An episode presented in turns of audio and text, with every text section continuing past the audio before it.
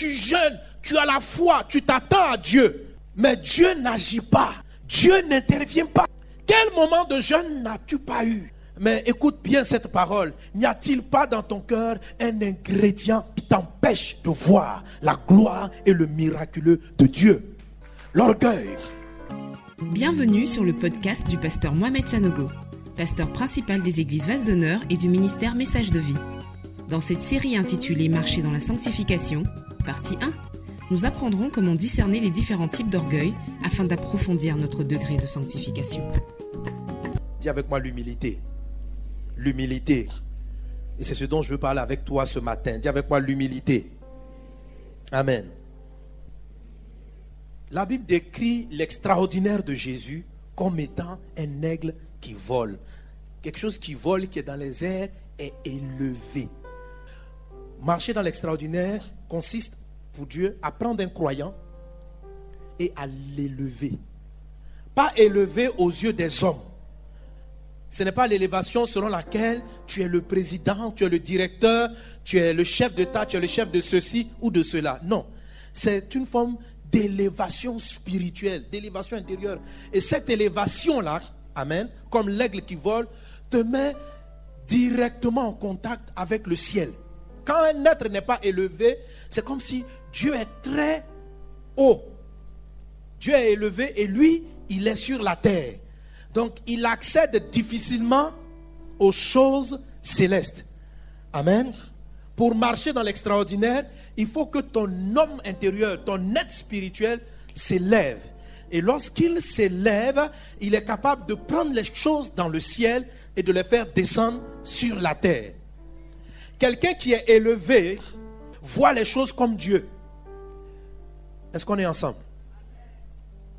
Lorsque vous voyez un aigle qui vole, symbole de l'extraordinaire de Dieu,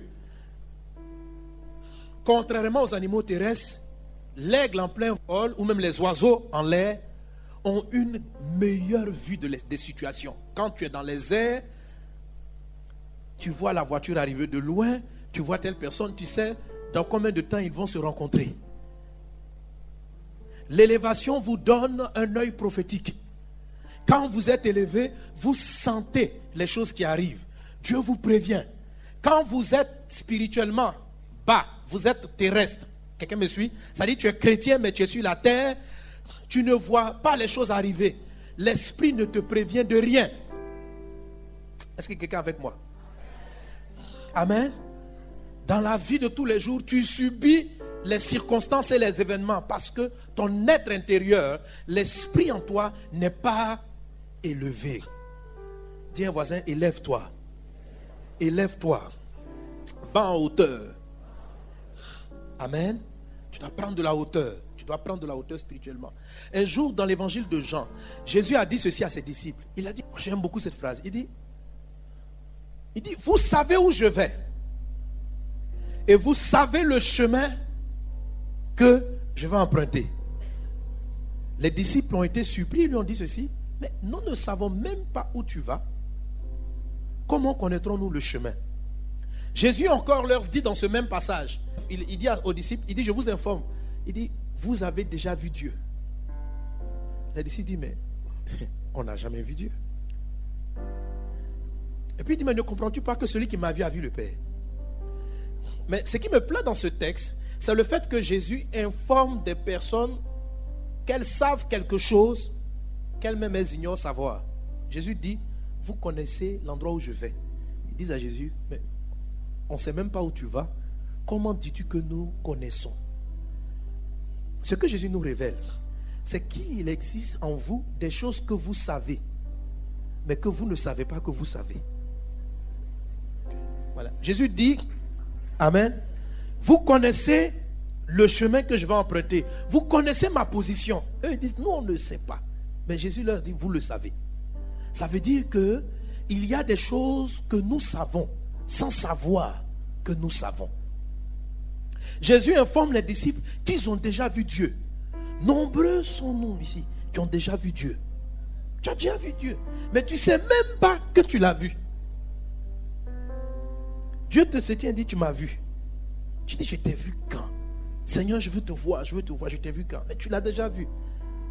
Et de la même manière, en toi, tu as la connaissance de ton destin, des choses que tu dois faire, des choix, des choix, des décisions à prendre. Toutes ces choses-là existent en toi. Tu sais énormément de choses parce que ton esprit qui est né de nouveau a été régénéré. Ton esprit régénéré a la solution à beaucoup de problèmes auxquels tu es confronté. Si les, questions que tu poses à Jésus, tu viens le voir, tu dis Seigneur, je ne sais pas comment résoudre ce problème. Christ va t'informer, tu sais comment le régler. Tu dit, mais je ne sais pas résoudre ce problème. Il dit, tu le sais.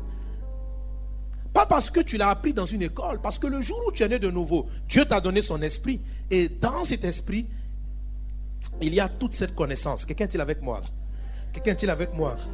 Ce que je suis en train de vouloir vous dire, c'est que cette connaissance-là, ces choses que vous savez à l'intérieur de vous, ne, sont pas manifestées tant que vous êtes terrestre. C'est quand vous vous élevez. Quand vous vous élevez, vous voyez mieux les choses vous commencez à être conscient. Quand Dieu dit tu sais quelque chose et toi tu ne sais pas que tu sais, ça signifie que tu as une information en toi dont tu n'es pas conscient. Amen. Il y a une information en toi dont tu n'es pas conscient. Pour que tu en sois conscient, pour que ces choses-là viennent plus facilement dans ton intelligence, pour que tu puisses les utiliser, il faut que tu connaisses l'élévation. Dis à un voisin, sois élevé. Jésus veut nous élever. Dieu veut t'élever. Marcher dans l'extraordinaire, c'est être élevé. C'est être élevé. Amen. Au-dessus des lois terrestres, au-dessus des problèmes de la terre, au-dessus des habitudes des hommes, au-dessus des mauvais comportements, c'est être élevé. Celui qui fait du bien à ceux qui lui font du mal est une personne qui est grande. C'est une personne qui est au-dessus. C'est une personne qui est élevée. Celui qui rend le mal par le mal est terrestre. Celui qui déteste quand on l'a détesté, il est humain. Mais celui qui aime, quand on déteste, il est divin. Jésus le dit en Matthieu chapitre 5, verset 43.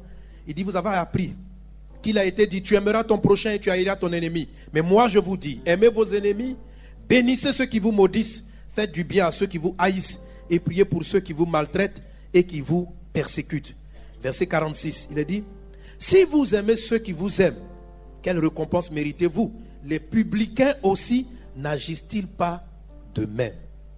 Et si vous saluez seulement vos frères, que faites-vous d'extraordinaire? Les païens aussi n'agissent-ils pas de même Soyez donc parfaits comme votre Père céleste est parfait. Alléluia. La Bible dit, quand je fais le bien à ceux qui me font du mal, là je suis quelqu'un d'extraordinaire. Autrement dit, je suis élevé. Alléluia. Donne un bon amen à Jésus. Donne un bon amen à Jésus. Maintenant, la Bible nous explique, nous donne des vertus dans le christianisme, des vertus dans la Bible qui contribuent à l'élévation et nous décrit aussi d'autres choses qui conduisent à demeurer terrestre ou à, à la chute au lieu de l'élévation. Et ces éléments-là sont l'orgueil et l'humilité. Dis avec moi, orgueil et humilité. Ce sont des choses très subtiles, très sournoise. Mais l'orgueil, selon ce que m'a fait comprendre le Saint-Esprit, est une des principales raisons pour laquelle les chrétiens et beaucoup de chrétiens ne marchent pas dans l'extraordinaire. L'Esprit avait mesure pour dire, et parce qu'il y a beaucoup de formes d'orgueil pour dire que vous êtes orgueilleux. L'orgueil t'empêche d'aller plus haut. L'orgueil t'empêche de vivre les miracles quotidiens et réguliers de Dieu dans ta vie. L'orgueil t'amène à être un chrétien ordinaire. Par contre, celui qui développe l'humilité va connaître une ascension divine. Aussi longtemps que tu seras humble et plus tu vas accroître ton humilité, plus haut sera ton élévation tu seras élevé, tu vas voir les choses de loin et tu, auras accès aux interventions divines. Dis avec moi, Seigneur, rends-moi humble. Amen. Philippiens, chapitre 2, à partir du verset 5. Philippiens, chapitre 2, verset 5. Il est dit, Ayez en vous les sentiments qui étaient en Jésus-Christ, lequel, existant en forme de Dieu, n'a point regardé comme une proie arrachée d'être égal avec Dieu, mais s'est dépouillé lui-même, en prenant une forme de serviteur et en devenant semblable aux hommes, et ayant paru comme un simple homme, il s'est humilié lui-même, se rendant obéissant jusqu'à la mort, même jusqu'à la mort de la croix. Verset 9 de Philippiens 2. C'est pourquoi aussi Dieu l'a souverainement élevé et lui a donné le nom qui est au-dessus de tout nom, afin que au nom de Jésus, tout genou fléchisse dans les cieux, sur la terre et sous la terre, et que toute langue confesse que Jésus-Christ est Seigneur à la gloire de Dieu le Père. Alléluia. Alléluia. La Bible nous décrit dans ce texte pourquoi le nom de Jésus est puissant. Pourquoi Jésus a autant de puissance et de force. Et ce que ce texte nous révèle, ce que Dieu nous montre, c'est que ce n'est pas parce qu'il s'appelait seulement Jésus. Ce n'est pas à cause de cela. La Bible dit, c'est parce qu'il s'est humilié volontairement. Pour vivre l'humilité, pour marcher dans l'extraordinaire, pour être un aigle qui vole, un aigle qui vole est élevé, il faut que tu sois humble. Tiens, voici, sois humble. Dis-lui, l'orgueil t'empêche d'aller loin. C'est ton orgueil qui fait que Dieu n'agit pas dans ta vie. L'orgueil. Tu pries, tu jeûnes, tu as la foi, tu t'attends à Dieu. Mais Dieu n'agit pas. Dieu n'intervient pas. Quel moment de jeûne n'as-tu pas eu? Pour dire, je suis fatigué de cette dimension ordinaire. Je veux vivre l'extraordinaire. Tu as déclaré ces choses dans le jeûne de la prière. L'année est en train de finir. Et tu es en train de prendre des décisions. Il faut que je rentre en jeûne. Parce qu'il faut que 2015 soit différent de 2014. Et chaque fin d'année, tu prends des moments spéciaux. Mais écoute bien cette parole. N'y a-t-il pas dans ton cœur un ingrédient qui t'empêche de voir la gloire et le miraculeux de Dieu? L'orgueil.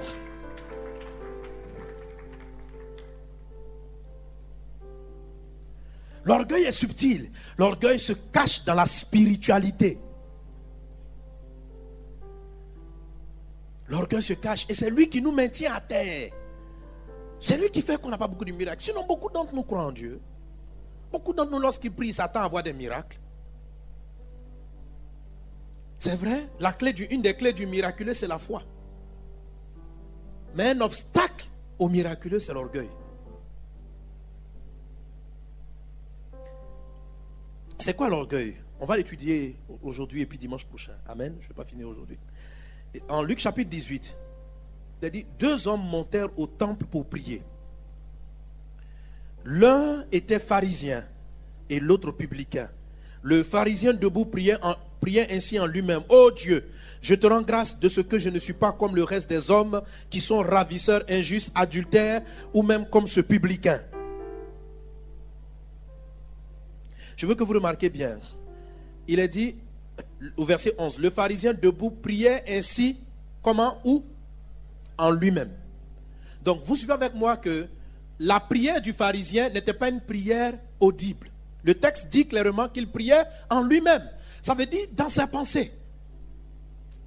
Donc peut-être que ce qui sortait de sa bouche, parce que certainement qu'il priait à haute voix, c'était Oh Dieu, donne-moi de l'argent pour voir tel besoin. Voilà sa prière. Mais pendant qu'il était en train de prier, il y avait à côté de lui un publicain. Et à l'intérieur de son cœur, il y avait une pensée. Ça veut dire les deux personnes sont venues à l'église.